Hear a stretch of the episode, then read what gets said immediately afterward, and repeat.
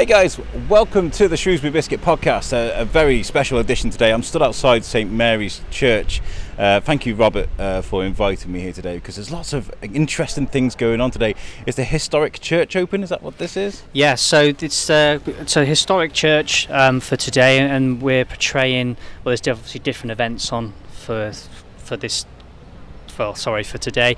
Um, there's lots of um, stained glass windows, as you can see, items going on, and other craft. It's basically a craft fair which is going on today. But what we're doing ourselves, so we are the Corbett household, we're a new reenactment group. Yeah. Um, and then what we're doing is we're portraying sort of the Corbetts in time. So where the Corbetts originally started from is they came over uh, with William at the Battle of Hastings, and after the Battle of Hastings, um, Richard Corbett was awarded sort of the lands of Shropshire. Um, so after the lands of Shropshire he was awarded them, he built a castle in Westbury called Caus Castle. Unfortunately, it's just a ruin now at the Yeah. moment. Mm. Yeah, so Caus Castle was in Westbury, and what happened was um, they obviously established the lands around Shropshire and helped defend against the Welsh invaders that were coming in. Um, now, I'm actually portraying today Simon Corbett of Pontesbury, and Simon Corbett was around in 1115, and he actually was born at Caus Castle in Westbury, but he came to the churches in Shrewsbury to offer donations. And at St Mary's Church, there's actually a stained glass window that was donated by the Corbett household in about 12th century. So we're around about roughly that time of when it when it came about.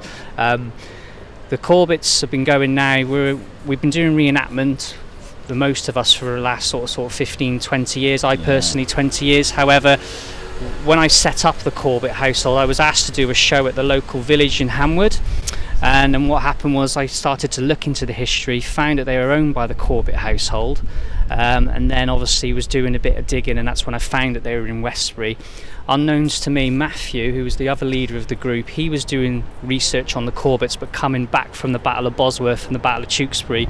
So we've met into the middle, and then we've created like the Corbetts in time, and now this is officially our second show, but we've got many more planned over the next sort of next sort of well year. Hopefully. Yeah, Matthew got in touch with me. He was like, "Oh, could have been the other way around." I think we've been talking for probably a while actually. Was like- Yeah. because um, I would love to to sort of document what you guys are doing because I think it's really important, right? This is our heritage and stuff, you know. Definitely. And also with the USUK stuff, I have a, a network called US UK USUK. Um, the Americans love our history and our Yeah. heritage, so I'd love to. If you're doing a show or reenactment or something like that, I would love to bring one of my my fellow USUK members up. Yeah, Birmingham or whatever definitely. and see what Um, our do. next show is actually going to be at Whittington Castle. So the Whittington Castle was owned by the Fitzwarrens, which was a, a Norman group, uh, well, Norman household, should we say? But we've actually found manuscripts where the Corbetts and the Fitzwarrens came together. A couple of marriages, couple of disputes. So you can imagine. Game of Thrones. yeah, so well, that's where sort of the ideas, if you like, Yeah, yeah, come yeah, from. course. Um, but yeah, so yeah, we've got ac- actual historical manuscripts of a Corbett wedding to a Fitzwarren, Fitzwarren um, household family member. But believe there was some sort of feud with taxes and things. So hopefully, in the next sort of, if, if things pick up in the next few months, we're going to be doing a show there at Whittington Castle, uh, and we're going to hopefully portray that bit of sort of mistrust and a bit of a, a bit of a fight, should we say, and a bit of a tournament. But we are hoping as well to go to the Battle of Tewkesbury, which is on this year. Um, and again, we're hoping to fly the Corbett banners because there was uh, after the Battle of Tewkesbury, there was, I believe, his name was could have been Richard Corbett was knighted after the battle. Um, but it's quite confusing when you look in the time because one minute you seem to think the Corbetts are on the one side and then they're on the other side. But again, there was a lot of different family Corbett members all around. Um, And the, the, the name Corbett is really important to Shrewsbury, obviously. They, they must have, been- if they donated glass. yeah, to- so say it, they're, they're popping up everywhere. As you can see, we've got the Corbett Arms Pub in Uffington. um, we've got the Corbett School, um, and also when you look at um, many sorts of history, you'll find that the Corbett Crow is affiliated with many sort of different sort of aspects around Shrewsbury, and not only Shrewsbury but Shropshire as well. Um, so yeah, they're, they're very. They, they played such a big part of Shropshire, and I think, and that's why we're doing it to try and recapture it all, to bring it all back back to life, if you like. It's all fantastic. I love this. I like. Okay, we need, I- what I need to explain is this is uh, an audio podcast. Yeah. Let's talk about your attire right now. Let's talk about Yeah. what you- you've chosen to wear today. So, So, because I'm portraying um, Sir Simon Corbett of what I'll do is I'll get a picture while you explain. Yeah, no, that's fine. Um, I'm in very brighter colours because I'm portraying the 11th century. So I say it's 12th century, it's This guy 1115. Can I get a picture of you with the helmet? Yeah. look how amazing you look. So Sorry. I'm going to be fighting him in a minute. So Yeah. yes, we're going to put it on a little, little bit of a display. So Um, you're wearing bright colours. Yeah, so the bright colours back then, the brighter the colour showed how more richer you you Okay, were. alright. Normally, I would be in a in a longer chainmail, so well mail should I say? So it would come down to my wrists and it would come down to about my knees. But because of the heat and I'm travelling on horse today, keeping light. I'm still a bit armoured to protect me, but I'm also I've got that bit of extra speed. As you can see, the guy who's just walked past, he's quite heavy, so I'm going to let him swing at me a few times, get him tired, and then I'll go in and finish him off. Ah, okay. So you're like the featherweight. He's the heavyweight. Yeah. Yeah. So Normally the other way around, to be fair, but I saw the weather today, so I was Should a we bit ever more walk over and speak to him? Do you Yeah. reckon he could speak to us? Yeah, I that? think we can speak. Can he can he speak through that helmet? Can you speak? Yeah. Yeah. so uh, let's talk talk through about your attire today. What you're wearing today. So uh, today I am in my full mail of the 13th century. So I am covered more or less uh, head to toe in mail. Uh, I'm not wearing my mail shoes today because it was supposed to be boiling hot. um, but no, it would be full mail shoes, which are legs within with full feet going up to here, then overlapping with this mail all the way up uh, covers my entire head, down the arm, full fingered gloves, and then uh, underneath my mail coif, which is the part of the mail that protects the head, I have got a tightly fitted, essentially steel bowl, and then the coif, and then this on top, so that if I start getting too hot and sweaty, I can take this off, and then I've still got the coif and the what's called a secret helm underneath for full head protection, so I hopefully don't die because I'm a very important person. and you can see as well, he's got his short, which is a heater shield. And the reason why he's got a heater shield because normally he would have armor on his legs, which is what he was on about before to protect him. So, So that's easy to bring up and to protect you. Yeah. and, and you'll notice throughout the years as well that the mail is so because it was mainly defending against sharper objects. So as you get later on to the 14th, 15th century, it's all plate armor.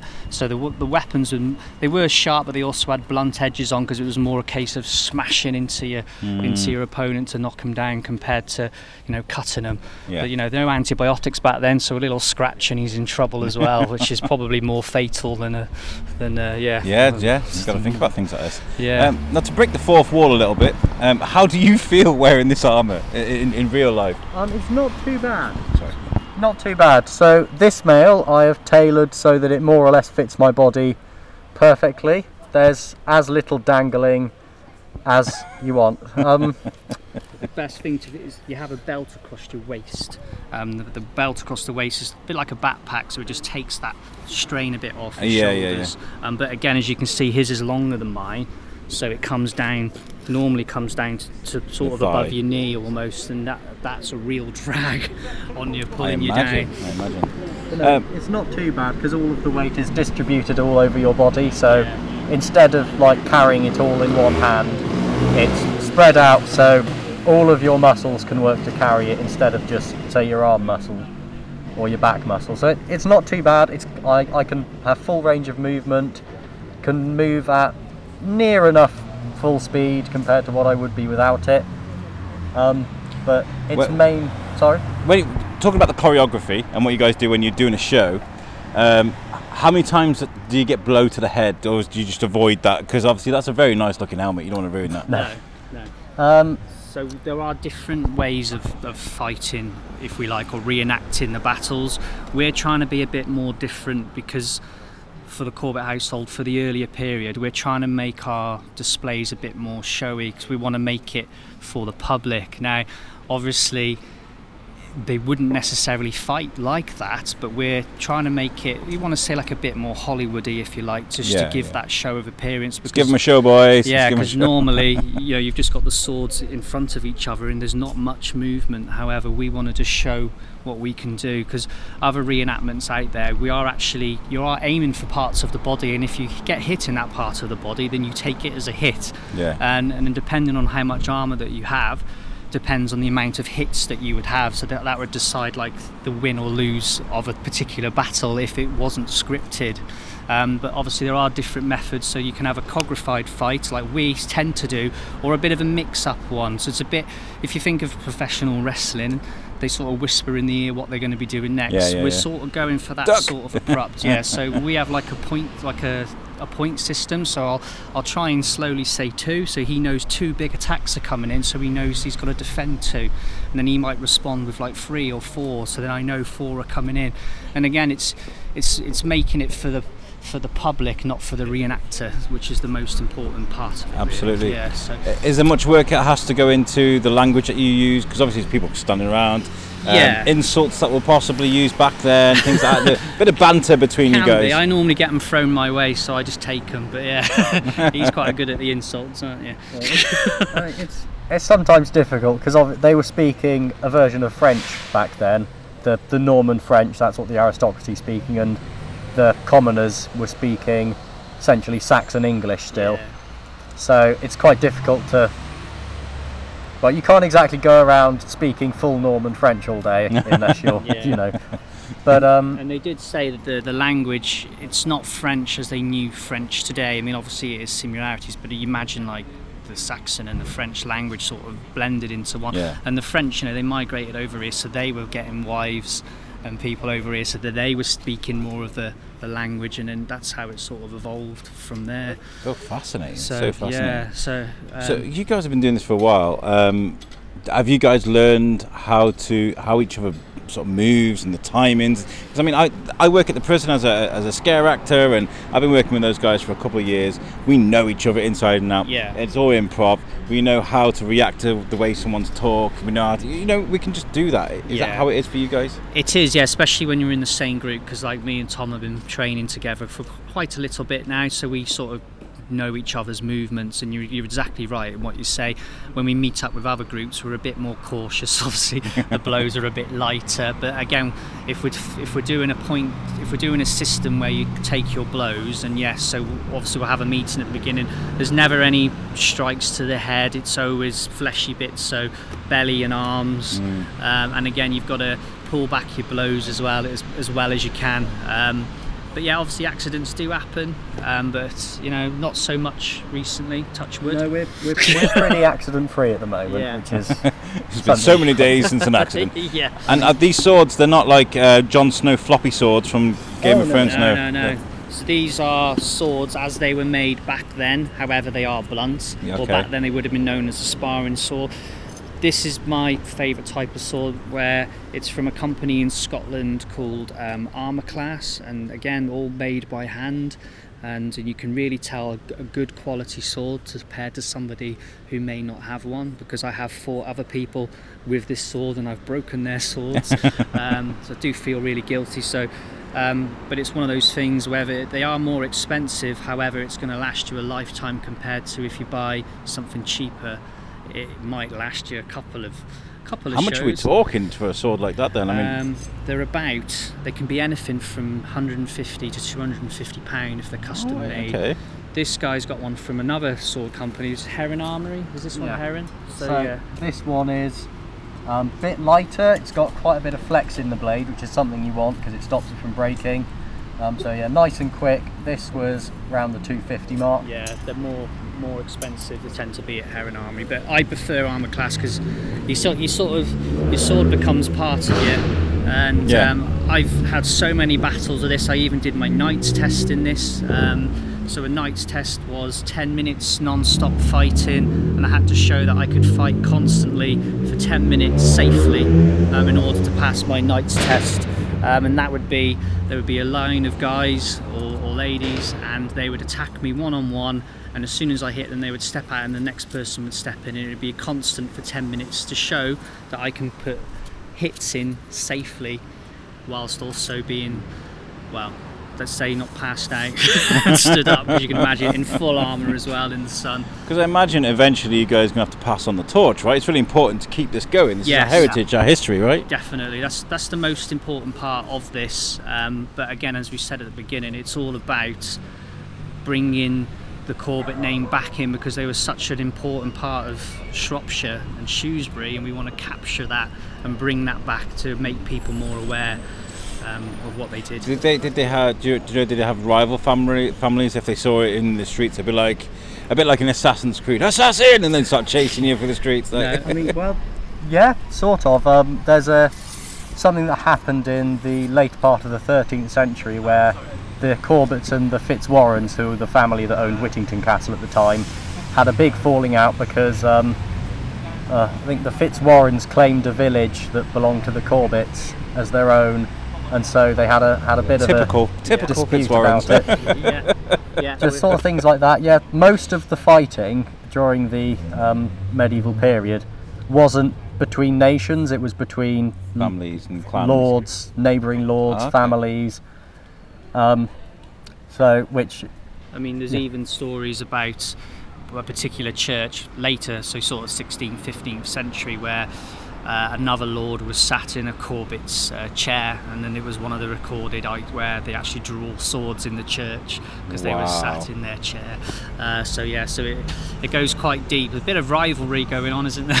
So- which you know all adds to the history and, and our displays that we can put on as well. It makes sense though, because I mean, I did a tour of this church with, with Robert, and he was tell, telling me about different parts of the church that are separated for different, I don't know, uh, different congregations, different parts of town, different families. I imagine, you know, from a different uh, place, and that to me is just kind of like, wow. So you split a church into like three or four places because you can't sit with other people. Yeah. Crazy, right? very Yeah. adult, weren't they?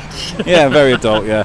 Um, well, you guys are amazing. I, I imagine you've got lots of pictures, lots of things that you're going to be doing in a bit. What time is the, the, the show that you're doing today here? So the shows all day, we were sort of advertising just ourselves really, and obviously sorting and supporting the church as Yeah. well. As you can see, we're here from uh, well 12th century up to 14th, 15th century. So we're sort of displaying the Corbetts in time, if you like, from Mhm. now.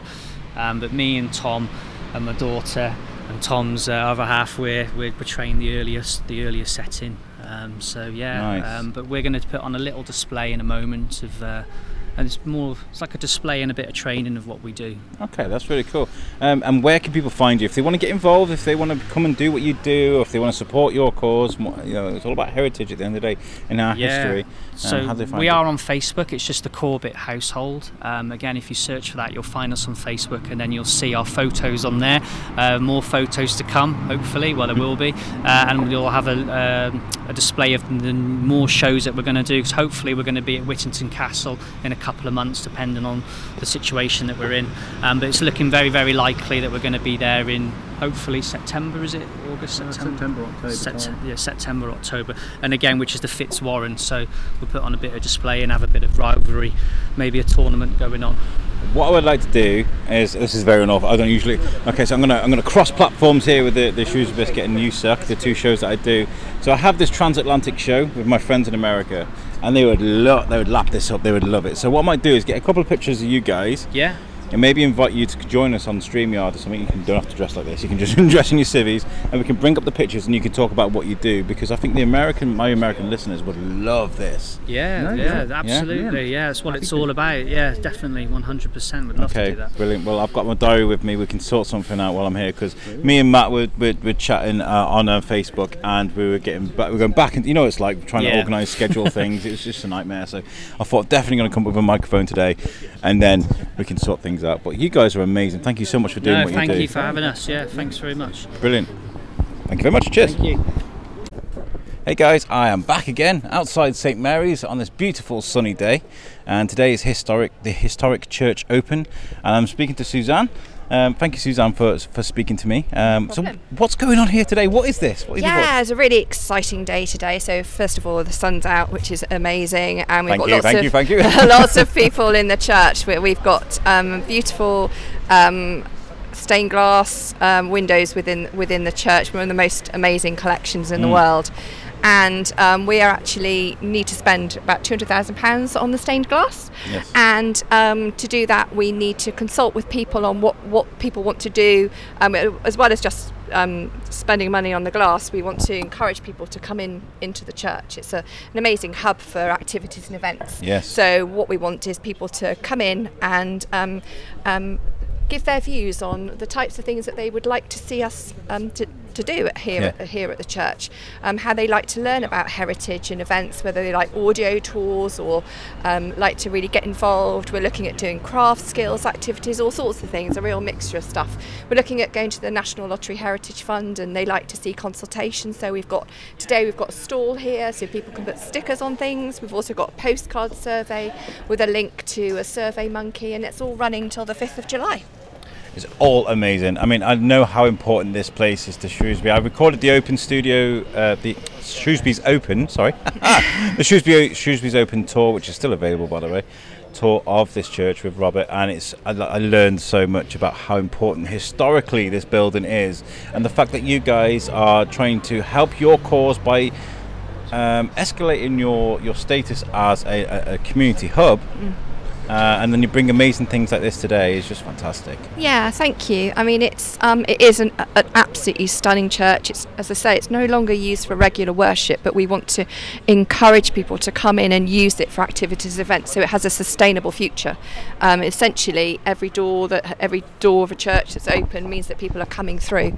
You know, not traditionally used as a, a church of uh, places of worship now, but um, people can get so much out of it. The heritage in this building, people can learn so much about the connection with this church and the Shrewsbury and the surrounding area and yeah, it's stunning. I mean, within Shrewsbury itself, we've got some amazing heritage buildings, and one of our ideas is that we link those together with heritage tours and all sorts. So yeah, do come in and have a have a look. I mean, the, the damage that was done to this, the, the window on the side there that was broken, uh, that was heartbreaking to see. There was a lot of disdain, lot, lots of anger about that on social media, of course. Um, that's put you back quite a bit. Um, but Robert was telling me there, there needs to be repairs across Yeah. the, across the board, isn't there? Really. So you're looking for two hundred fifty thousand, did you say? l- yeah, roughly, very roughly at the moment. We're just getting some costs on the stained glass, but we already have ninety thousand pounds raised. We've Oh, had some wow. amazing, generous donations from people. Um, yes, some of the work will include um, um, addressing the vandalised windows. Unfortunately, heritage crime is an absolute scourge of, of society. There's so much damage done to churches through heritage crime, people stealing lead and damaging windows. Oh, wow. um, but yeah, um, it's, it's, some, it's a small part element of what we want to do. But As a guy who's not religious, I'm not religious myself, but I, I understand these buildings of, of huge historical significance, you know, and they're also like uh, Fiona, uh, the church on High Street. Um, I'm good friends with her, um, and this place, the cathedral. They've got places just that just get off the streets for a bit, a little bit calm. You can just, Yeah. if the door is open, take a, just take a pew, literally take a pew. You know? literally take a pew and just you can literally breathe in the history. It's a, it's almost when you I don't know about anybody else, but if you go into a church, you just feel this sense of peace and calm. And after everything with COVID, particularly, I think our churches can be re- really used as a place of well-being and any sort of heritage place just to go in and just feel you know if it hit in Shrewsbury quite busy with the traffic just to come in here and just close your eyes or open them and just see amazing amazing things. You don't have to be religious to come into our churches. That's the whole point is that um, there's so much history. This church is one of many heritage buildings within Shrewsbury and it gives um, it's it, intrinsically tells you the story of Shrewsbury and how it's evolved over the years and Absolutely, and you literally see it in the brickwork. literally see it in the brickwork. Yeah, it's in absolutely It's this place is a, is a if you've never been into St Mary's, first of all, shame on you. It's amazing. uh, it, it's, it looks amazing from the inside, and you know, like I said, I mean, I've worked at the Unitarian Church before, doing the the Darwin Festival. Places like this. And the Unitarian Church, they look like a door, or in St Mary's case, a huge, huge tower. um, you're walking through that door, and it seems like you're in a completely different universe yeah doesn't it? You know, you, you, the, the, street doesn't exist anymore. The sound doesn't penetrate somehow. You know, it's just really nice. Yeah, we've Uh, had a couple of people in today. Well, a few people that I've spoken to. It's the first time they've come in the door, and it's literally a wow factor as you come in because you see the Jesse window at the end, which is one of the most famous win- windows in the world from stained glass. And yeah, it's an escape from from from everything really, just to just to come in and and um, you know just see the beautiful monuments, the stained glass, just just um, breathe in the heritage and suck it all up. No, events like this are, are really great. Um, and there's lots of stalls inside there. But is there is there an outcry for people to come and get involved with events like this? Do you need people to bring stalls, or uh, like you got the guys here from the uh, the Corbett um, House? Yes, um, absolutely. here today. Like, is is there any There's need for stuff? absolute call for people to first of all to volunteer to come and, and, and support our events, but Yeah. also if you want to hold an event at the church, please let us know. We're always looking for people to hire the church, to hold events, to, to draw people in. We're looking for all sorts of things. We've had a chocolate festival before. We've Yes. had steampunk music festival, got the glass festival. As many to, you know, and many ways beer for people festival, the. Beer Beer festival, and many ways for people to people to come in. We're definitely looking for people to do that, and definitely looking for support. Um, if you've got two hours a week to come in and help, um, and um, yeah, it'd be fantastic. Well, you guys are great, and I, I love that. Um, you know, Shrewsbury's got such a, a, great hub of, of community. Uh, you know, this and there's a couple of others through town as well of places that just. I always say there's something in the water in the Severn, right? There's always there's got to be something in the Severn because there isn't an, immense sense of community here, and I wish you luck with everything. And uh, if uh, if my listeners listening right now uh, would like to help out, um, where can people find you, uh, get in contact with you? Well, we've got our website, visitchurches.org.uk, and that's got, um, if you just search church for Shrewsbury on there, it will bring up St Mary's Church on there. Mm-hmm. Yeah. Brilliant, fantastic. You've been amazing. I'm going to take a wander around in a sec. I want to get a few pictures of these guys fighting swords in a minute. Go to the cafe and have some cake. Uh, yes. Oh, I can't. I'm on keto. I'm not allowed to eat sugar. Well, you've been amazing to speak to. Thank you so much. Thank you very much. Thank you. Okay, so I am talking to. Introduce yourselves, please, sir. Hi, I just realised I didn't get your name. I was doing do an interview. I didn't know your name. uh, Tom uh, from Coventry Militia Reenactment Society. Okay, so you're here today. Talk about uh, you guys' attire today, because this is what I've been doing. To talk about, uh, I feel like the the red carpet at the Oscars or something. Talk me through your outfit. Uh, well, I am currently uh, not dressed particularly. I'm sort of halfway to getting armoured up, whereas uh, Rich, on the other hand, is 90% of a way to getting armoured up. So he's wearing his nice shiny legs, very beautiful, some nice plates, uh, and on the top he's got something called a brigandine, which is sort of like a jacket uh, with metal plates inside, and oh. a nice little sallet helmet on the top. Okay, so this is. Uh, would you have like the metal arm plates as well when you eventually when you get? Yeah, so on a slightly cooler day, where we've uh, had a bit more time to set up properly, we'll have the full shoulders and arm plates all the way down. So he'll be completely covered. He'll also have a nice bevor to stop people cutting his throat. Now it's a, it's a, it's a movie cliche, isn't it? The guy inside, you know, in, in the armor, it's moving like a robot. Um, you know, is it how heavy is that stuff to wear? Uh, so our kit is somewhere between six and eight stone as an average uh, when you include the weapons into that. It is very well distributed, so we can move around a lot, which you can go too far the other way uh, and say that armor is almost no impediment at all. Whereas after about an hour, I feel very impeded. Uh, you'll struggle to get your arms too high above your head. You can get high enough to defend yourself, but you're not going to be uh, as mobile as you would be without the armor. So it was like it was both a brilliant thing and a bit of a hindrance too. And this you thing. definitely need a nice support crew with you. You can't get yourself dressed. And a lot of things become quite difficult when you're wearing armour. So eating and drinking can be a bit difficult. Obviously, if you choke, they're going to really struggle to do the Heimlich manoeuvre. So you want to be quite careful when you do that. Mm. Climbing stairs is great fun. you won't fit through narrow doorways. like the, the, the stairs in like buildings like this, which were of the era, I guess. There's the tight spirally staircases. Impossible. Uh, they're just about possible. I've done it a few times in some castles, trying to climb up them in armour. It's a little difficult. The biggest problem is being able to see down, because when you're wearing your helmet and bevor, you can't really see your own feet. Oh, okay, so you hit, you feel something uh, moving around your feet. Uh, you're kind of like, oh, okay, I don't know what that is, but okay. Um, so you guys have been invited over by, uh, by the guys from the Corbett, um, Corbett, Ca- the Corbett House household. Sorry, my bad. I'm just learning about this, guys. Okay, I'm very honest with my podcast. I'll leave that in. Um, you've been invited today uh, to come over because you're going to be taking part in the, the Shrewsbury Battle reenactment, right? Yeah, so hopefully we'll be taking part in the main reenactment towards the end of July. Uh, hopefully we should be able to do living history, hopefully a bit of fighting, depending on how all this COVID goes. So we're looking forward to having a bit more of a large scale event. How much of the of your life does this this this take up? Then is this like a huge part of your life, the history thing, or is it just it's just Uh. there and you can just pick it up and put it down again? Uh, financially, it's a very big part of my life. I Uh, time wise, it can take an awful lot of time, especially if you're trying to keep all the armour and stuff going. I say I probably put in about three or four hours of trying to fix things per hour I spend fighting. But that's mainly because I'm not very good at fixing things or fighting, so everything tends to break quite quickly. and I imagine like uh, you know armor like this isn't cheap. No, so you can buy armour at a more reasonable price second hand, but if you want this sort of highly fitted stuff that's been made for you, that is quite a big expense. So we're talking a couple of grand, a few hundred, That's one thousand pounds. Just the legs, Yeah.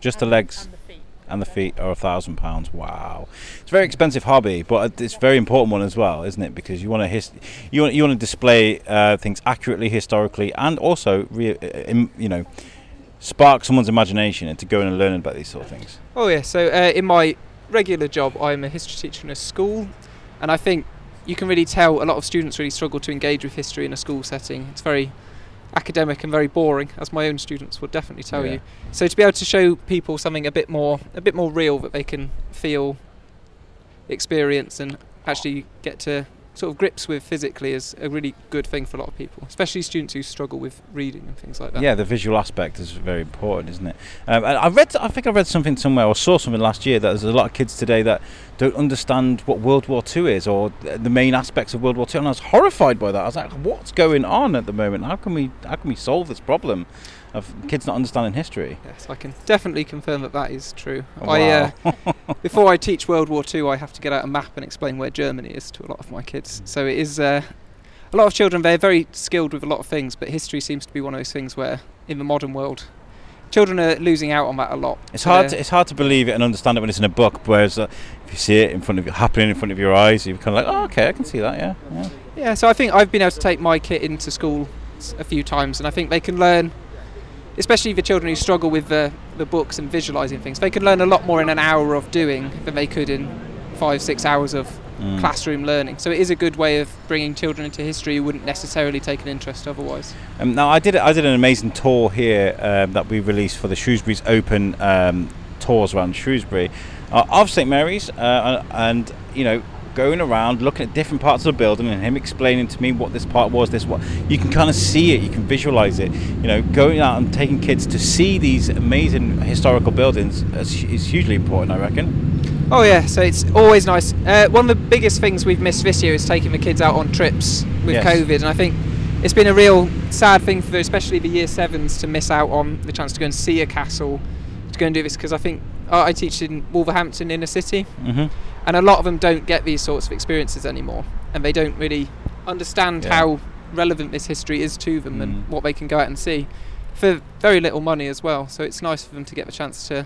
Yeah, see I what think they can do. maybe I, I've done four of these tours now. I think maybe I should go around all the history hotspots in Shrewsbury, do more of them, trying just trying to encourage kids to go out and listen and look. Because if you can take yourself around with Spotify or whatever it's on and just learn about where you are, that'd be quite cool. Yeah. So, you guys are awesome. Thank you so much for talking to me. I know you guys got a lot, to, got, got a lot on today, and you're just kitting up now. Now, how long will it take you to get fully armoured up? Uh, around about three quarters of an hour usually. Wow. So uh, my wife will be doing all the work. I'll just be sitting there complaining. Too tight, too tight, too tight. Not tight enough. Not too- Can't win, can I? Thank you very much for chatting to me, guys, and I hope you have a great day. That's all right. That's no trouble. Thank you. Okay, so I'm back uh, to do my last segment of this. Uh, I'm in a face mask. First time I've recorded in a face mask. Crazy, right? Uh, so, can you introduce yourself? Who you are? So uh, my name is uh, Nathalie uh, Hildegarde Liège, and um, I've got a studio, stained glass studio by the English Bridge, named uh, Couleur Live, Yeah, cool. and um, part of this glass festival, uh, we decided that I would present some of my work in the cafe, uh, in the River Cafe, which is just uh, newly opened in, St Mary's. I can see your which has artwork. um, yeah. yeah. So, take us through these artworks then. What, what is what is it that you've So displayed the, the here? artworks are based on uh, vegetables which I grow in uh, my allotment. Okay. and each time I have uh, brought um, my crops back home, I took photos of it, and then I decided to create a catalog and proposal of designs. So people may see a little bit permanently here for a month. Yeah. And then inside the church, we, where we could go because it's a bit uh, less. Yes, let's, let's, let's go there. Uh, let's, Yeah. we can walk and talk and give you a bit of slack on the wire that I've got. Yeah, but yeah, so we were just inside the cafe there, Yes. um, inside St Mary's, and the artwork is dotted around, and that's for sale, or is it just that's at- for sale or that's for um, people to contact me if they wish to, uh, were interested to create a stained glass artwork in their home based on vegetables yeah. for their kitchen doors or for And their- that's the, the interesting thing about stained glass, isn't it? Because the stained glass in St Mary's is amazing, but you can take tiny little aspects of that, and they're just amazing, aren't they? So you know, a small square of what you're actually looking at is just so detailed and fine. Um, Yes, they are detailed and they are also. Um, there is a structure by the lead lines which gives a, a dynamic as well, a rhythm to the reading. yeah. And then the, the color schemes obviously uh, would be uh, t- to do with the story that we are telling in the window. Yeah. Um, and the choice of paintings as well to do with the period when it was created. Press the wrong button. Have we missed a bit? that's fine. You've lost a And little literally, as I, as I, I pressed it, I was like, no, no, no. Um, so where does this start for you? This is your speciality. This is what you enjoy, It is right? my job, really, Yes. full time, my work. Yes. Um, so what what drew you towards stained glass windows and, and the, the you know the, the amazing structure behind them? As um, well, I think um, before stained glass windows, windows basically, Mm-hmm. I've been somebody very contemplative, looking through windows and looking at the daylight, how it was changing, and the shadows and the reflection on walls and these things. Yeah. So that's m- my starting point, really, uh, in some ways. That passion for observing that. A window is like a is like a moving photo frame, isn't it? But for me, a window is like a, a painting in itself. Really. Yeah. It frames a view.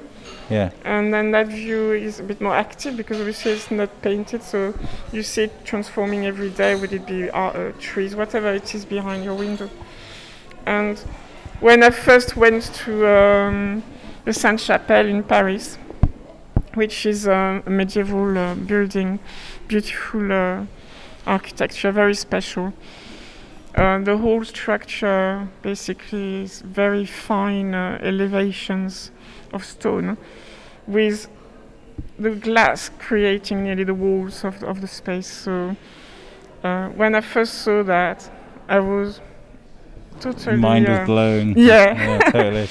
And when you think of the period when it was created as well, medieval period, um, technically it was an enormous challenge, but also uh, visually it was such a beautiful creation. Mm. So, um, and that started me. Um, I was more and more curious about stained glass. So did you start and I making did your own? fine arts You first. did fine arts as well. Yes, I So that helps, I guess. yes, yes, Um, it does help to be creative. so do you make your own stained glass then, or do you draw stained glass? Um, or do a bit of both, maybe. Um, well, I do create the designs. So Oh, okay. I create uh, the designs not only from um, something I may offer to the people to choose from this catalog, like I was talking about the Mm, yes. artichoke catalog, which is something I have created uh, of my own inspiration. But most of the time, I have uh, commissions from people who come to me and ask me, I'd like to have this theme in that window. So, not long ago, I did have a, a commission for poppies. Ah, Poppies, I say, not Yeah, puppies. puppies. Because a few times when I said poppies, My wife's got a beautiful South American accent, and uh, she, she has the same problem. Don't worry, it's beautiful, beautiful. So poppies, right? Okay. Yeah, so that's just been completed, and this one was uh, without painting, so more like what we call uh, usually a leaded light. Take a picture of that while we're talking about it. yes, Yeah, they're beautiful, absolutely beautiful. So you made this, and then somebody went and turned it into a window, or was just just for the art? no. I created the, the design, uh, and then uh, I created the windows. I've cut the glass. I've- do everything. How painstaking is that? The, the thing is, uh, f- as a stained glass uh, studio, um, really. The best is to be a team of people working together Okay, because different every stage of the work takes a different time, time oops type of activity, which requires um, your studio would take over the whole studio in some ways. Like when I design, it's really the design uh, focus. Uh, it's just design, design. When I paint on the glass, it's just painting, painting. Yeah, And when I do the leading, that takes over the whole space really. I imagine. I imagine. Um, so ideally is to work uh, as a team, but as a an artist, I suppose. You're a, fine Nothing is perfect for building things quickly um, when it comes to business. Um, so I'm, I'm at the stage when I'm thinking that I might, you know, later start working with, with somebody else yeah. yeah. um, who would be more like a technical person, like doing the leading, doing. But at the moment, I've, I've got the skills for doing every stage, so that's, that's amazing. Amazing. Um, and where can people find your work? If people want to take a good look, have you got a website or have you got social media or? Yeah, so, so the name of my studio is Couleur Live, so that's my web address really, um, www.couleur, like in French, C O U L E U R, hmm and then live, uh, like in English, all in one word, Okay. dot .com.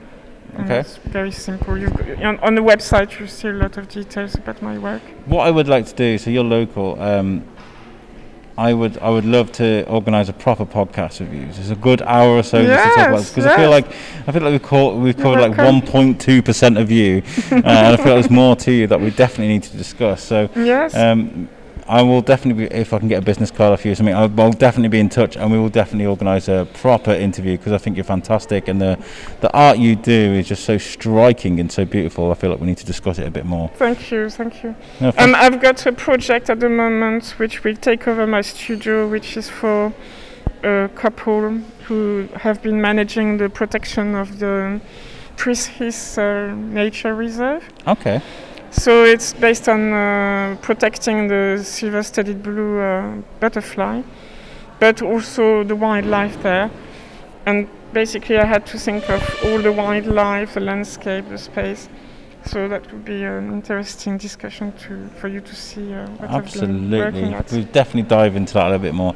Thank you so much for talking to me. Well, Uh, you're very welcome. and this you. is this is the end end of this show today. I've spoken to so, so many amazing people. I want to say thank you to everybody that's spoken to me today. Um, and please um, get involved with things like this. Uh, St Mary's um, is such a great community hub, and they need your help to get all their, their repairs done because it's um, a, a, a building of such historical significance and striking beauty that uh, you know I encourage you guys to get involved. Um, so yeah, this has been the Shrewsbury Biscuit, and uh, we'll catch you guys next time. Peace out.